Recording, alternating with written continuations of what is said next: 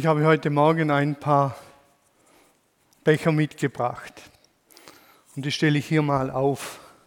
Das ist so der Radius, in dem ich mich bewege und die symbolisieren etwas. Zu diesem Thema Vielfalt ist unsere Stärke, Männer und Frauen, das sind die sogenannten Fettnäpfchen, in die man reintreten kann. Und bei diesem Thema habe ich in der Vorbereitung gemerkt, da gibt es, äh, glaube ich, noch viel, viel mehr Fettnäpfchen, in die man reintreten kann. Und wahrscheinlich werde ich heute in das eine oder andere Fettnäpfchen treten. Und ich sage es ganz offen, ich hatte auch keine Lust bei diesem Thema einfach bei der Political Correctness äh, Sprache zu bleiben und alles irgendwie zu nivellieren und am Ende bleibt nichts mehr übrig. Domi ist gut eingestiegen mit ein paar Klischees und Klischees haben immer auch etwas Wahres an sich. Das ist ja nicht so, dass die nur dummes Zeug haben, sondern da ist immer auch etwas Wahres dran. Wie hinter dem Satz, hinter jedem starken Mann steht eine starke Frau. Kann man sagen, naja, was für ein Quatsch, aber da ist immer auch Wahres dran. Und es gibt viele solcher Klischees und an denen werden wir nicht vorbeikommen heute. Und ich werde das eine oder andere Fettnäpfchen wahrscheinlich eben nicht auslassen. Ich habe mir als Einstieg, nachdem Domi so eingestiegen ist, als weiteren Einstieg einen typischen Blondinenwitz äh, noch mitgebracht. Die passen ja auch zu diesem Thema. Und die Frage ist, warum sind Blondinenwitze immer so schlicht und kurz? Warum sind Blondinenwitze immer so schlicht und kurz? Und die Antwort ist einfach, weil auch Männer sie verstehen sollten.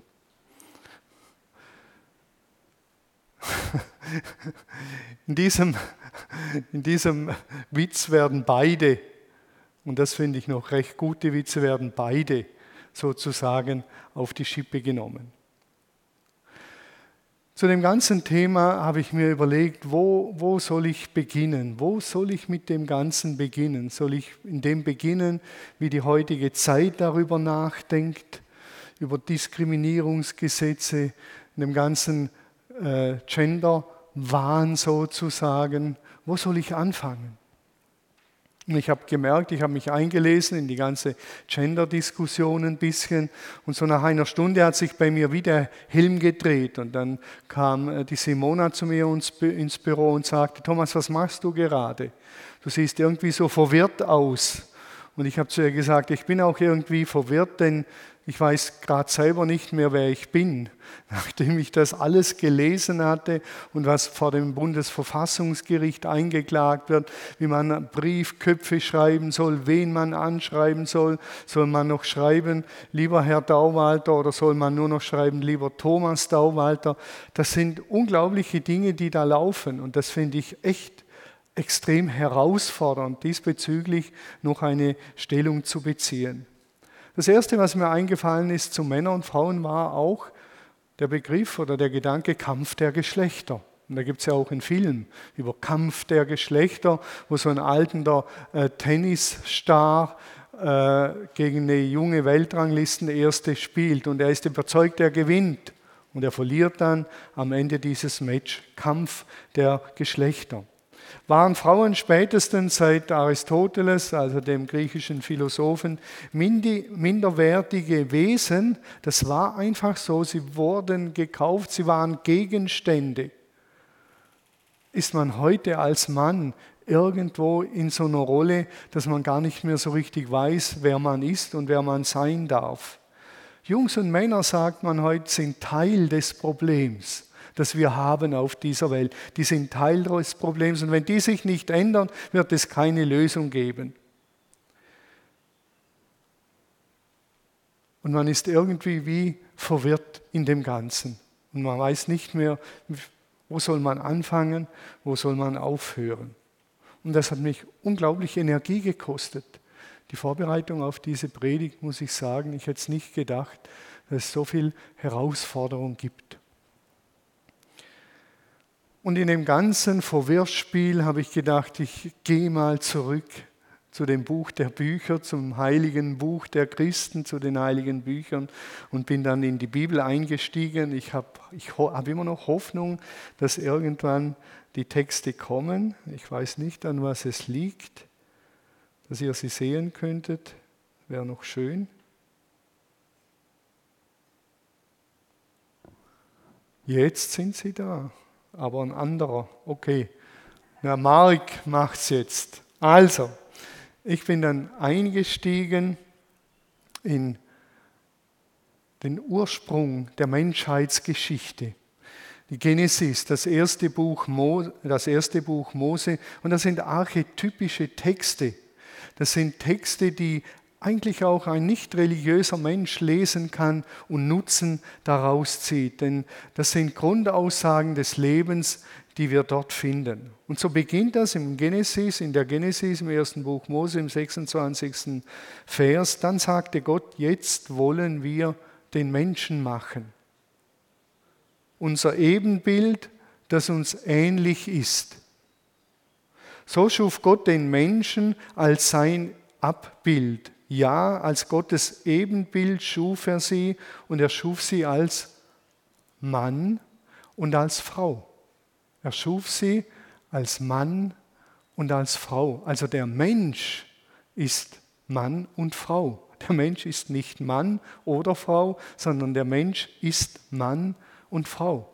Und im Hebräischen heißt das Ish und Isha, Mann und Männin wenn man es wörtlich übersetzt. Der Mensch ist Mann und Männin. Das ist der Mensch. Und wir merken relativ schnell, was ich in meiner ersten Predigt zu dieser Thematik gesagt habe, Zusammenführung von Gegensätzen ist Einheit im Sinne der Ergänzung. Mann und Männin. Zusammenführung von Gegensätzen im Sinne der Ergänzung. Der Auftrag die Erde zu bebauen und zu bewahren, geht dann an beide, an den Mann und an die Männin, an Mann und an Frau. Beide haben den Auftrag, die Erde zu bebauen und zu bewahren. Es gibt keine reinen, klaren Stereotypen. So ist die Frau und so ist der Mann, so ist die Frau, so ist der Mann. Der Mann trinkt Bier, die Frau trinkt Wein, der Mann trinkt Kaffee, die Frau trinkt Tee. Das ist immer vermischt. Und alles, was ich heute sage, wenn es um so Stereotypen geht, bin ich mir dessen bewusst, dass die Grenzen fließend sind. Ich weiß, dass es Frauen gibt, die gern Bier trinken. Und ich weiß, dass es Männer gibt, die gerne Wein trinken, das weiß ich. Und ich weiß, dass es Männer gibt, die gerne Tee trinken. Und ich weiß, dass es Männer, Frauen gibt, die gerne Kaffee trinken. Das ist mir alles bewusst. Und doch gibt es ebenso Tendenzen, die in eine Richtung gehen. Männer und Frauen sind, was der Körper anbelangt, haben sie viel Gemeinsames und doch sind sie wieder komplett verschieden. Und doch sind sie wesensgleich. Und doch sind sie verschieden. Wir haben als Menschen nicht nur einen Körper, sondern wir sind Körper. Wir sind Körper. Wir haben nicht einen Körper als irgendetwas, sondern wir sind Körper. Und es kann mir keiner erzählen, dass der Körper nicht auch Rückwirkungen auf die Psyche hat. Das sagt man ja sowieso bei den psychosomatischen Erkrankungen. Wenn die Psyche krank wird, wird auch der Soma, der Körper, der Leib krank. Und so glaube ich auch, eine Frau, die körperlich ganz anders ist, wenn auch wesensgleich, die wird auch in der Psyche anders sein. Ich habe keine Ahnung, wie das ist, ein Baby im Bauch auszutragen. Ich habe keine Ahnung. Und ich kann mich noch so hunderttausend Mal reindenken, ich habe keine Ahnung. Ich weiß nicht, wie das ist. Ich weiß nicht, wie das ist, wenn man die Periode hat. Ich weiß das nicht. Ich habe keine Ahnung. Ich weiß das nicht, wie das ist, wenn man ein Kind gebärt. Ich habe keine Ahnung. Ich war dabei. Aber wie eine Mutter fühlt, ist, kann ich nicht sagen. Und eine Frau kann nicht fühlen, wie ein Mann fühlt. Und ich glaube deshalb, nur schon von dem, dass wir Körper sind, sind Frauen und Männer auch in der Psyche unterschiedlich, weil sie unterschiedlich empfinden. Das ist einfach so, davon bin ich überzeugt. Das Geschenk der Sexualität, das die Menschen, Mann und Frau empfangen haben, hat das Ziel, dass neues Leben entsteht. Bei Gott soll immer neues Leben entstehen. Neues Leben soll entstehen. Mann und Frau, damit Leben multipliziert wird. Das gehört mit dazu. Jemand hat mal gesagt, und es ist wieder so ein Klischee, darfst das gerne mitnehmen, jemand hat mal gesagt,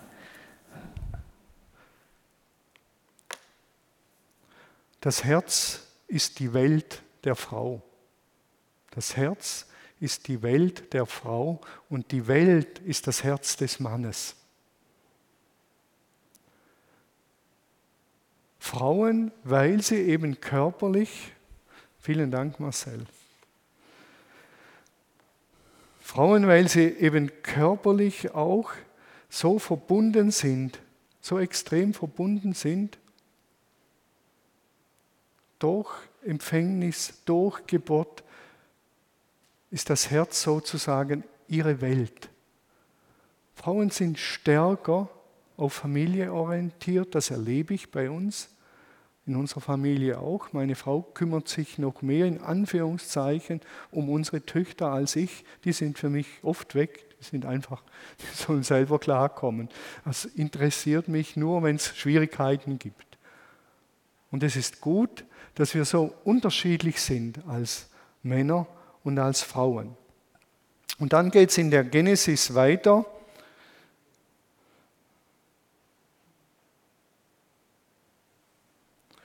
In Genesis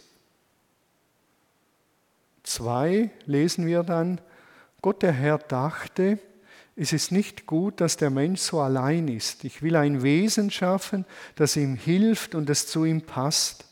Und aus der Rippe formte er eine Frau und brachte sie zu dem Menschen. Da rief dieser, endlich, endlich gibt es jemanden wie mich.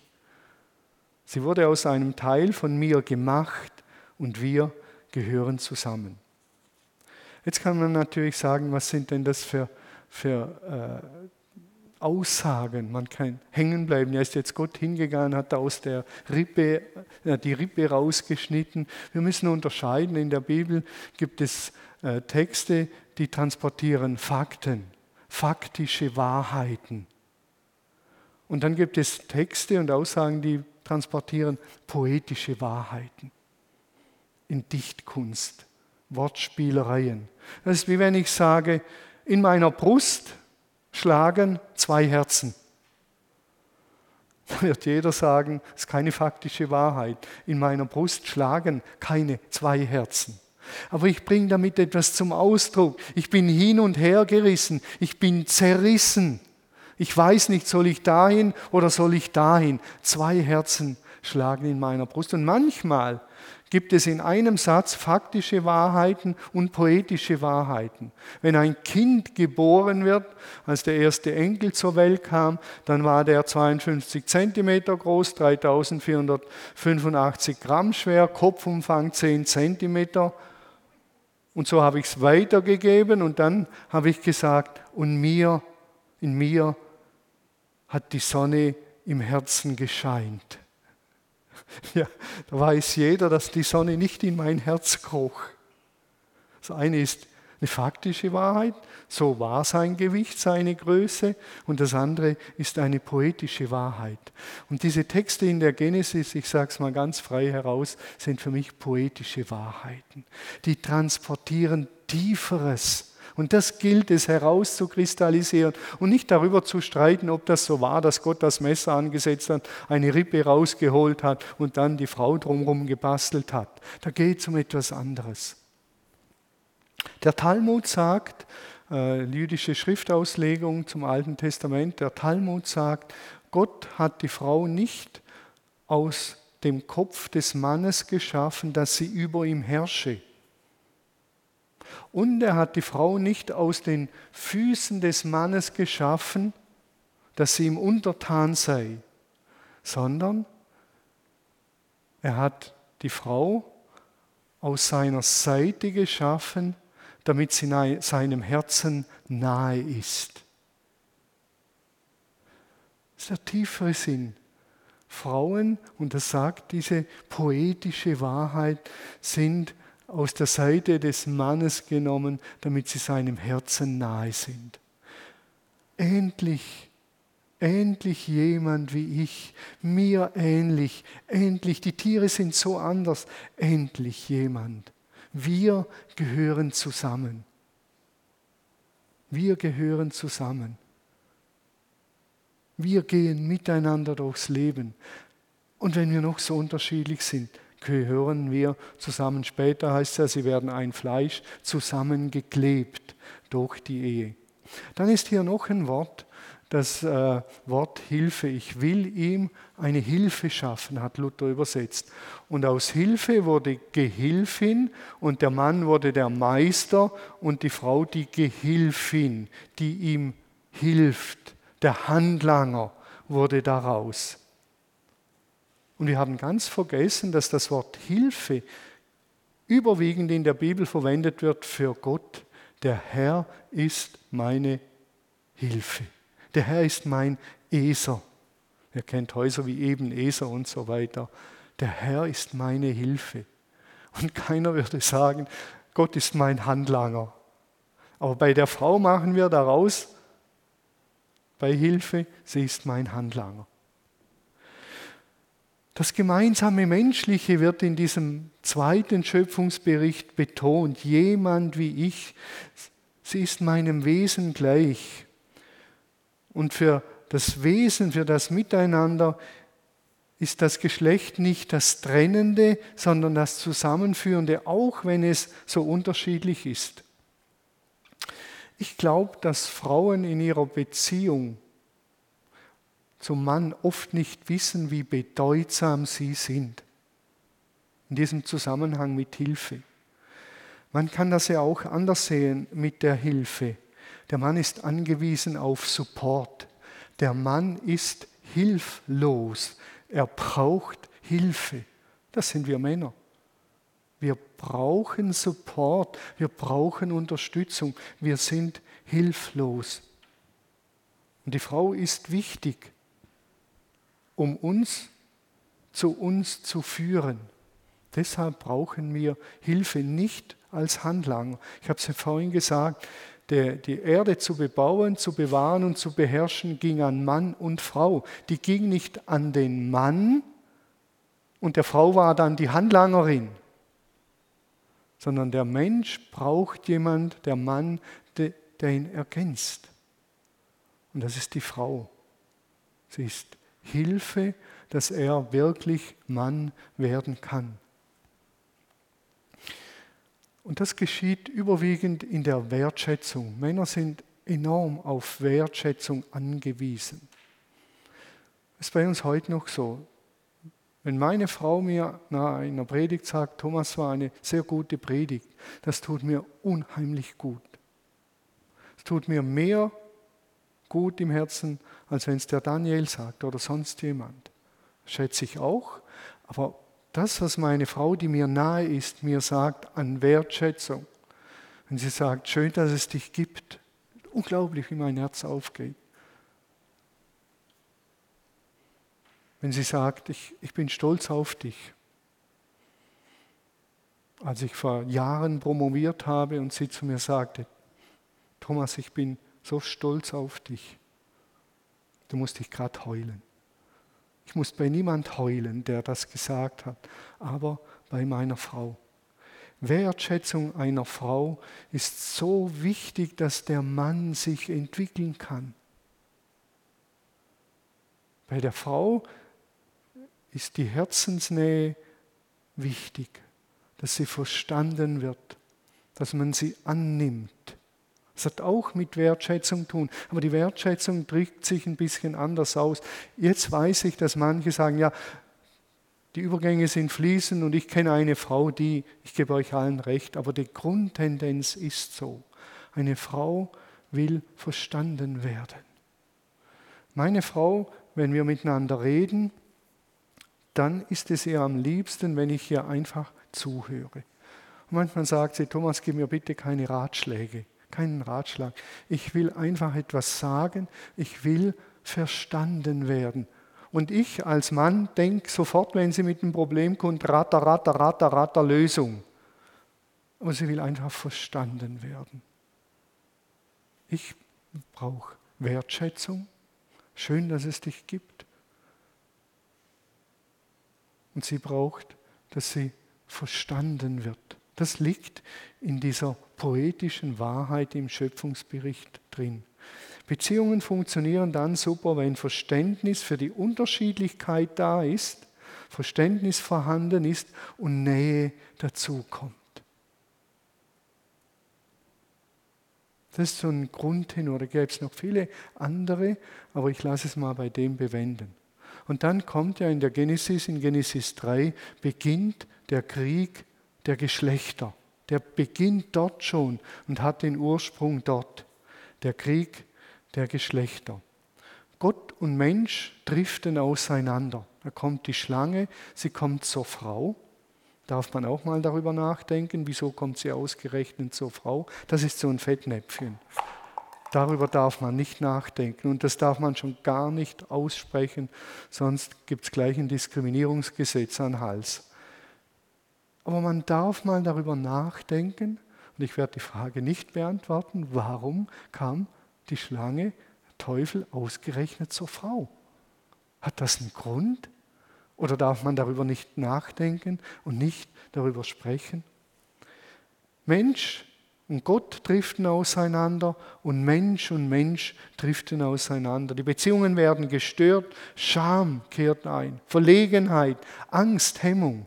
Ich weiß nicht, ob ihr euch schon mal Gedanken darüber gemacht habt in der Genesis, äh, wo es heißt, und die Menschen waren nackt und sie lebten miteinander. Völlig nackt. Ohne Scham. Das, was die 68er Freiheitsbewegung wollte, das haben die ausgelebt ohne Scham und ohne Zwang. Manche sagen, manche Ausleger, äh, die haben miteinander, sind, haben miteinander geschlafen, irgendwo da, einer dort, und das war normal, ganz normal, alles war völlig normal. Können wir uns gar nicht vorstellen in einer korrumpierten Zeit. Weil da gab es keine Scham und da gab es kein Verstecken und da gab es keine Angst. Das muss eine Freiheit gewesen sein, die wir uns gar nicht vorstellen können. Und dann kommt Scham und Angst. Und dann kommt genau dieser Punkt, du wirst nach deinem Mann dich sehnen, aber er wird dein Herr sein. Durch den Zerbruch der Beziehung zu Gott zieht ein Herrschaftsverhältnis ein. Die Frau hat Sehnsucht nach dem Mann und er antwortet es, indem er über sie herrscht. Die Frau sehnt sich nach Herzensnähe, nach Nähe, nach Geborgenheit und er will dominieren. Und hier gerät das Ganze, was so gut gedacht war, in eine extreme Schieflage und wird korrumpiert. Auf tragische Weise kann man sagen, auf ganz tragische Weise fasst dies alle Beziehungsdramen zusammen. Dort beginnt's die Suche der Frau nach dem Mann und der Mann, der über ihr herrscht. Wenn wir von der Quelle der Liebe, also von Gott getrennt sind, dann suchen wir Liebe und Bestätigung beim Partner alleine. Und ein Mann ist völlig überfordert, wenn er die Liebe und Bestätigung einer Frau geben muss, die es nur Gott geben kann. Da ist der Mann völlig überfordert. Er benötigt ja selber Hilfe. Er ist ja selber auf Support und Unterstützung angewiesen. Und jetzt soll er einer Frau die tiefe Befriedigung der Liebe geben, die Gott nur Leben geben kann. Da ist er einfach völlig überfordert. Das ist so. Da kommt so eine daherlaufende Liebessehnsucht zu einem Mann und der Mann spürt gleich, ich bin dem nicht gewachsen. Das, was die auf Dauer von mir will, kann ich ihr nicht geben. Und die ungestillte Liebessehnsucht der Frau, die dreht sich dann um in Verachtung gegenüber dem Mann und Nörgelei. In der Bibel ist ein ganz großer Strang in den Sprüchen, eine große Linie ist Nörgelei. Frauen, die nörgeln. Und das hat damit zu tun, dass die Männer ihre Sehnsucht nach Bestätigung nicht erfüllen können. Können wir nicht. Wir brauchen ja selber Hilfe. Seid gnädig mit uns, ihr Frauen. Wir sind selber auf Hilfe angewiesen. Also beginnen die Frauen zu nörgeln. Das ist so ein ganz, ganz großes Problem. Der Mann ist überfordert, sie hat Sehnsucht nach Bestätigung und sie beginnt zu nörgeln und er sucht neue Spielwiesen. Er sucht seine Bestätigung im Beruf, im Sport oder wenn es ganz dumm läuft bei anderen Frauen. Das ist so. Wenn du verhindern willst als Frau, dass dein Mann sich ändert, dann beginn zu nörgeln.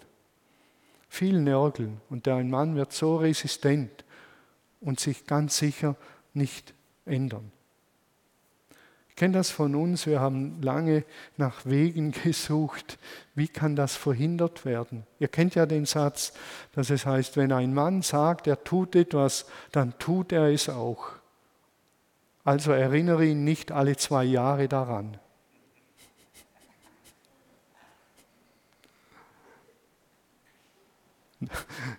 Nörgel nicht an ihm herum. Aber das Grundübel ist die gestörte Gottesbeziehung. Und dieses Grundübel das muss beseitigt werden, sonst kommen wir in dieser ganzen Thematik mit Diskriminierungsgesetze und Gleichstellung, all dem. Nicht, dass ich das für schlecht empfinde, aber wir kommen da wie nicht weiter. Wenn Mann und Frau nicht angedockt werden an die Quelle der Liebe, der Mann, der Hilfe, Wertschätzung, Unterstützung braucht, die Frau die Nähe, Wärme auch Bestätigung braucht, wenn auch anders wie der Mann. Wenn es wir nicht irgendwo herbekommen, wie sollen wir es dann weitergeben? Das funktioniert nicht. Deshalb ist der erste Ruf zurück zu Gott. In dieser ganzen Thematik ist der erste Ruf zurück zu Gott. In und durch Jesus wird uns der Weg zurück zu Gott ermöglicht und wir bekommen wieder Anschluss an diese Quelle, denn Gott ist Liebe. Und das brauchen wir, das ist unabdingbar. Ohne das geht es in meinen Augen nicht. Eine bewusste Hinwendung, Umkehr zu Gott, die uns Jesus anbietet. Und dann folgt wieder die Befähigung Schritt für Schritt zur Liebe durch den Heiligen Geist. Wir feiern bald Pfingsten. Und Paulus sagt, die Liebe Gottes ist ausgegossen in unsere Herzen durch den Heiligen Geist.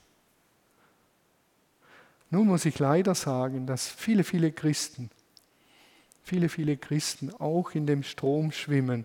Hier die Männer, die dominieren, die Frauen, die gehorsam sein müssen, fertig. Vom Ursprung her ist es nicht so gedacht.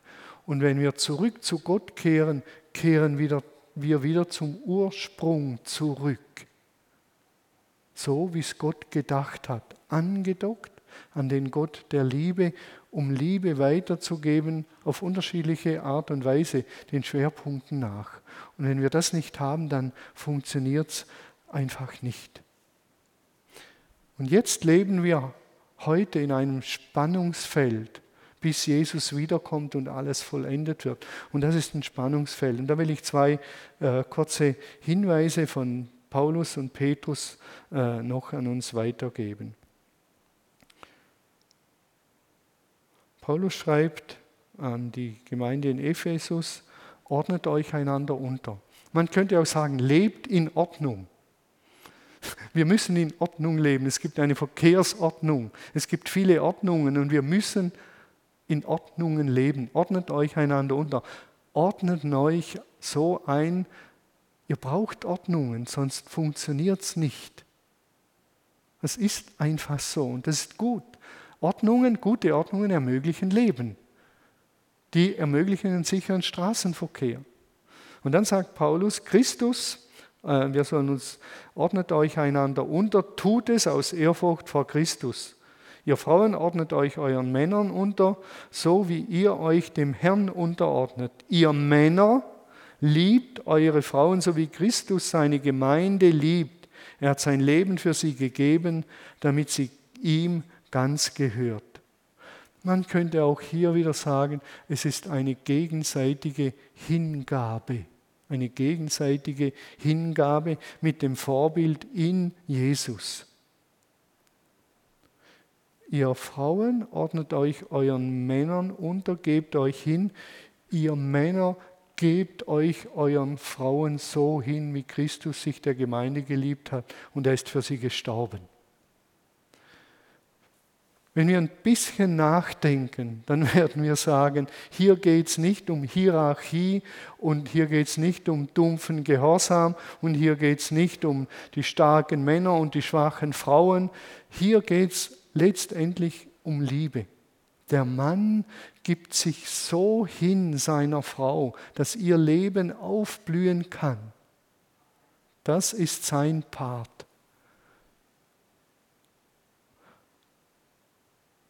Und die Frau, die soll sich dem ein- und unterordnen.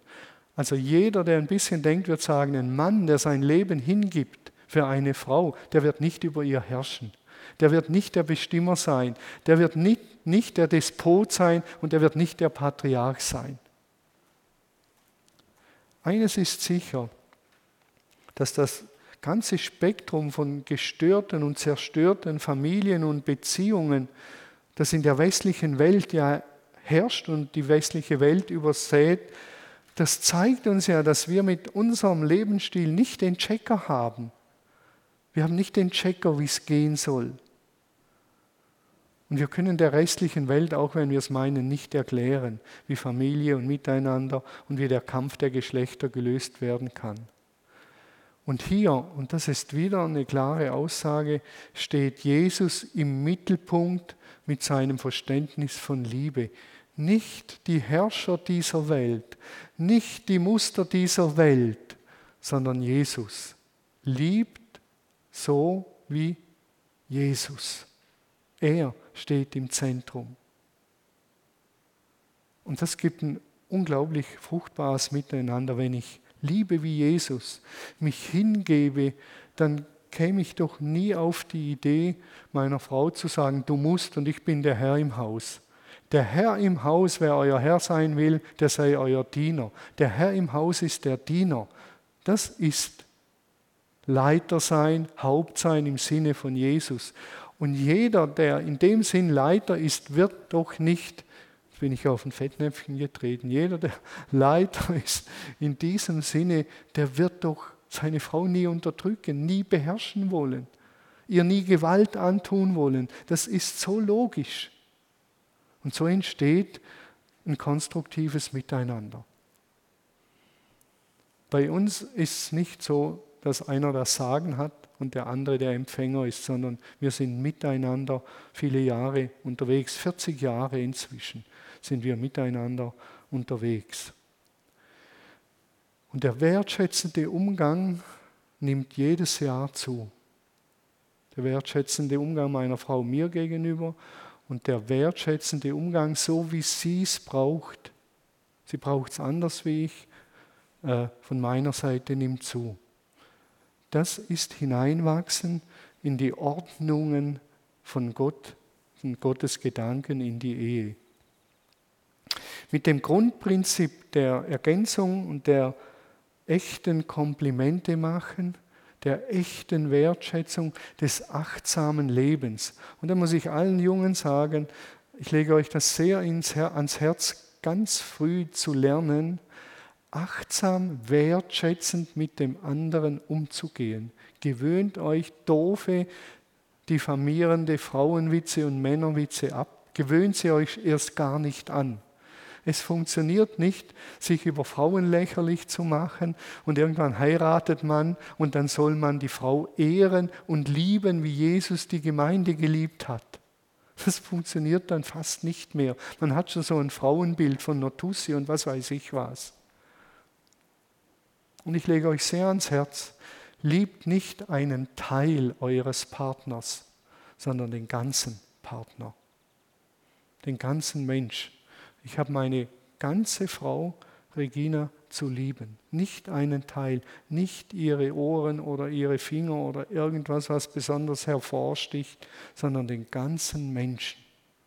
Der ganze Mensch zählt.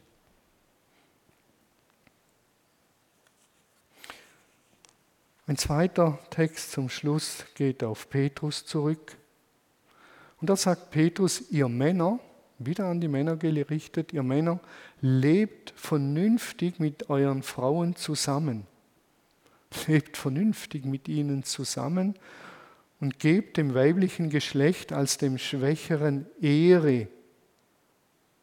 Denn sie sind Miterben der Gnade des Lebens, auf das euer gemeinsames Gebet nicht verhindert wird. Hallo? Wer mit seiner Frau schlecht umgeht, dessen Gebete werden nicht erhört. Gott ist sauer, wenn wir schlecht mit unseren Frauen umgehen. Gott ist stinksauer. Und er sagt, Thomas, geh erstmal gut mit deiner Frau um, bevor du zu mir betest. Geh erstmal gut mit deiner Frau um, wertschätzend. Und das mit dem schwächeren und stärkeren Gefäß, mit schwächerem Gefäß, da wird oft übersetzt das schwächere, das zerbrechlichere Gefäß, da meinen wir so Frauen aus Glas, die man nicht anfassen darf, zerbrechlich. Aber das Bild ist etwas anderes. Ich habe hier zwei Gläser. Das Bild, dieses Glas ist zerbrechlicher als dieses. Das ist die Frau und das ist der Mann. Das Bild ist nicht, dass die Frau erbärmlicher, schwächer ist, sondern das Bild ist, dass dieses Glas edler ist als dieses. In dieses Glas kann man einen edlen Wein eingießen und er entfaltet sein Aroma. Das steckt mit in dem Zerbrechlicheren drin, weil eine Frau empfindsamer, edler ist fühliger ist, also nicht fühliger, sondern fühliger, mehr empfindet. Das macht den Wert dieses Glases aus. Der Mann ist ein bisschen robuster. Der kann sogar guten Wein aus diesem Glas trinken und Bier und Wasser und alles. Und das ist nicht werten. Dieses Glas ist ganz wertvoll, ganz kostbar, will Petrus sagen. Geht damit gut um. Denn Edles wird in diesem Gefäß, in diesem Glas transportiert. Stoßt nicht zu fest an, ihr Männer, sonst geht es kaputt. Und ihr Männer dürft ein bisschen robuster sein. So ein Glas kann man gut mal runterwerfen. Meine Frau sagt manchmal zu mir, Thomas, ich weiß nicht, wie du das alles aushältst. Bist du so robust? Und viele Dinge, die ich aushalte, hat damit zu tun, dass ich ein bisschen robuster bin in meiner Seele. Ich gebäre keine Kinder, ich still keine Kinder, ich bin einfach ein bisschen robuster. Und das ist gut so. Aber gleichzeitig, das muss ich sagen, bin ich so robust, weil ich zu Hause jemand habe, der mich enorm schätzt, der mir Hilfe ist in meiner Hilflosigkeit, der mir sagt, du bist wertvoll, Thomas. Deshalb kann ich ein bisschen robuster sein. Meine Frau wird immer edler. Wein wird ja edler, wenn er älter wird. In der Hoffnung, dass ich ihr genügend Wertschätzung entgegenbringe, dass sie nicht so robust werden muss, sondern dass sie ein edles Glas bleiben darf. Das ist damit gemeint mit dem schwächeren Gefäß. Man könnte auch sagen, das edlere Gefäß, das Gefäß, in dem edleres ist als in diesem robusten. Und ich sage es noch einmal, Männer und Frauen, es braucht beide. Und keiner sollte abwertend reden. Ich habe auch viele edle Teile. Ich habe viele feminine Teile vielleicht mehr als manch anderer Mann, vielleicht sogar mehr als die eine oder andere Frau mag alles sein. Und es gibt Frauen, die sind robuster. Das gibt es auch. Aber der Grundtenor, es geht um den Grundtenor. Der Grundtenor ist so. Vom Schöpfungsbericht her ist er so.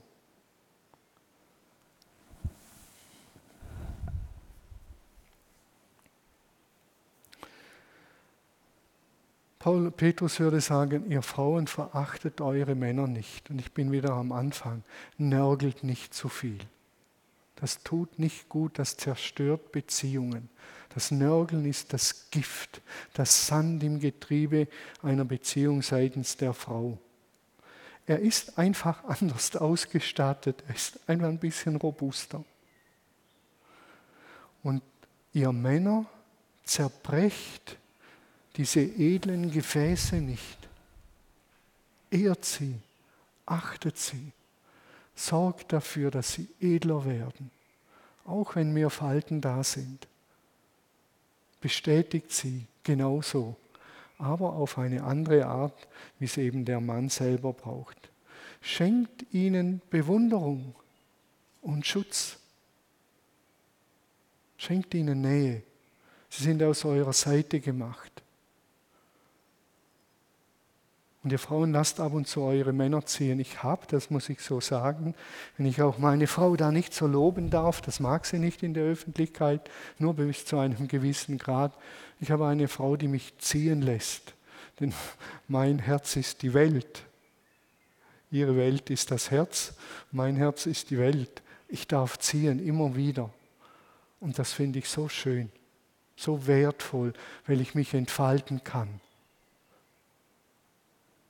So unterschiedlich wie diese zwei Gläser sind. Wenn ich eines bereue, wenn ich heute zurückblicke auf fast 40 Jahre Ehe, wenn ich eines bereue, dann, dass ich meiner Frau in frühen Jahren viel zu wenig Wertschätzung gegeben habe, wie sie sie braucht.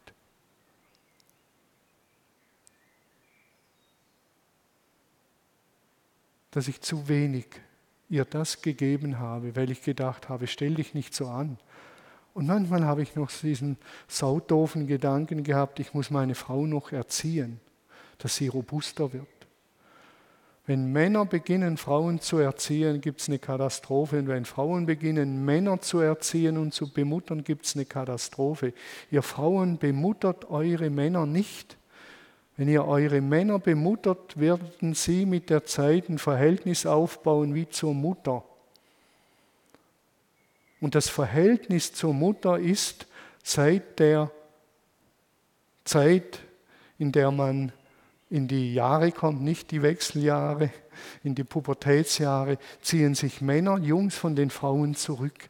Und wenn ihr eure Männer so bemuttert, wie die Mütter ihre Buben, dann ziehen sich eure Männer zurück und gehen auf Distanz. Ich merke das heute noch. Meine Mutter hat bis zu ihrem Tod gesagt, Bur, hast du ein Unterhemd da, hast warme Socken angezogen, nimm auch einen Kittel mit, hast die warmen Schuhe dabei. Und das hat mich so aufgeregt, aber so war meine Mutter. Wenn meine Frau heute sagt, Thomas, nimm noch die warme Jacke mit, dann merke ich schon sowas wie, hallo, lass mich in Ruhe mit dem. Ich bin nicht dein Sohn. Ich bin dein Mann. Und wenn die Männer heimkommen, dann sag bitte nicht zu den Kindern, der Papa kommt heim. Der Mann ist mehr als der Papa. Der Mann ist auch hoffentlich der Liebhaber. Wenn dann eine Frau sagen würde, mein Liebhaber kommt heim und euer Papa, hallo, das wäre was.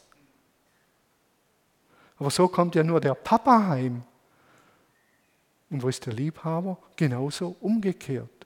Wie empfangen wir unsere Frauen, wenn sie heimkommen? Können wir sagen, unsere, meine Königin kommt nach Hause. Sie ist ja die Himmelskönigin, meine Frau. Der Tisch ist schön gedeckt. Alles ist hergerichtet. Oder sagen wir zu den Kindern, endlich kommt die Mama heim, bald gibt es wieder was zu essen. Das sind viele solcher Mechanismen, die wir sehr unglücklich gestalten können. Ich glaube, das Entscheidende ist, dass wir lernen, einander zu ehren und wertzuschätzen, so wie es der andere versteht. Und zwar orientiert am Bild von Christus. Ihr Männer liebt eure Frauen, wie Christus die Gemeinde geliebt hat. Ich bin so endlos dankbar für diesen Vers, der mich seit vielen, vielen, vielen, vielen Jahren begleitet und ärgert und begleitet und herausfordert. In der Ehe bei Männern und Frauen geht es nicht um, wer hat das Sagen. Das ist nicht die Frage. sondern die Frage ist, wie können wir gemeinsam einander ergänzen und diese Welt gestalten? Das ist die Frage. Und das geht im Sinne von Jesus. In der Hingabe aneinander und in der Hingabe an die Welt und in die Hin an der Hingabe an die Familie und an die Gemeinde. So, das sind die Kernfragen. Und das ist für mich der dritte Weg. Nicht wer hat das Sagen, jetzt die Frau oder der Mann. Den Frauen, das muss ich hier sagen, wurde über viele, viele Jahrhunderte, Jahrtausende ganz großes Unrecht angetan, auch von Christen. Und das ist so schlimm und schade. Weil sie nicht diese Ehre bekommen haben, die Paulus, die Petrus, die Jesus, die Gott als Schöpfer fordert. Und das ist ein Drama. Und es wird höchste Zeit, dass wir diesen dritten Weg gehen. Und dann können wir sagen, ich bin stolz, und das bin ich, ich bin stolz, ein Mann zu sein. Und ich bin stolz, mit meiner Frau durchs Leben zu gehen. Ich bin stolz auf sie. Und sie kann sagen, ich bin stolz, eine Frau zu sein. Und ich bin stolz, mit ihm, meinem Mann, Thomas genannt, durchs Leben zu gehen. Und das Sagen hat Christus und wir miteinander. In diesem Sinn wünsche ich uns die Gestaltung des Zusammenlebens von Mann und Frau in der Ehe und außerhalb der Ehe. Das gilt genauso außerhalb der Ehe. Wenn ich mit Frauen zusammen bin, will ich achtsam wertschätzen, mit ihnen umgehen, nicht denken, ich bin der Mann, ich habe dir was zu sagen und die Frau kämpft gegen mich. Es gilt immer dieser Grundsatz. Ich bin dankbar, dass wir Gott kennenlernen durften und ich bin endlos dankbar, dass er uns durch schwierige Jahre getragen hat und ein tieferes Verständnis und einen dritten Weg von Ehe aufgezeigt hat. Bin ich endlos dankbar. Das bringen wir jetzt auch im Gotteslob noch zum Ausdruck. Und ich bete äh, zu unserem Gott und hoffe, dass ich nicht zu viele Fettnäpfchen äh, Domi schüttelt den Kopf, betreten habe und dass ihr inspiriert seid für ein Leben als Mann und Frau mit Gott. Vater, ich danke dir von ganzem Herzen, dass du uns als Mann und Frau geschaffen hast. Und ich danke dir, dass du uns wieder auf einen guten Weg bringst durch Jesus, dass das Herrschen ein Ende hat und zum Miteinander wird. Danke, Vater, dass wir als Männer angewiesen sind auf unsere Frauen. Und danke, dass wir unsere Frauen wertschätzen dürfen. Nimm uns an die Hand, dass uns das mehr und mehr mehr gelingt. Amen.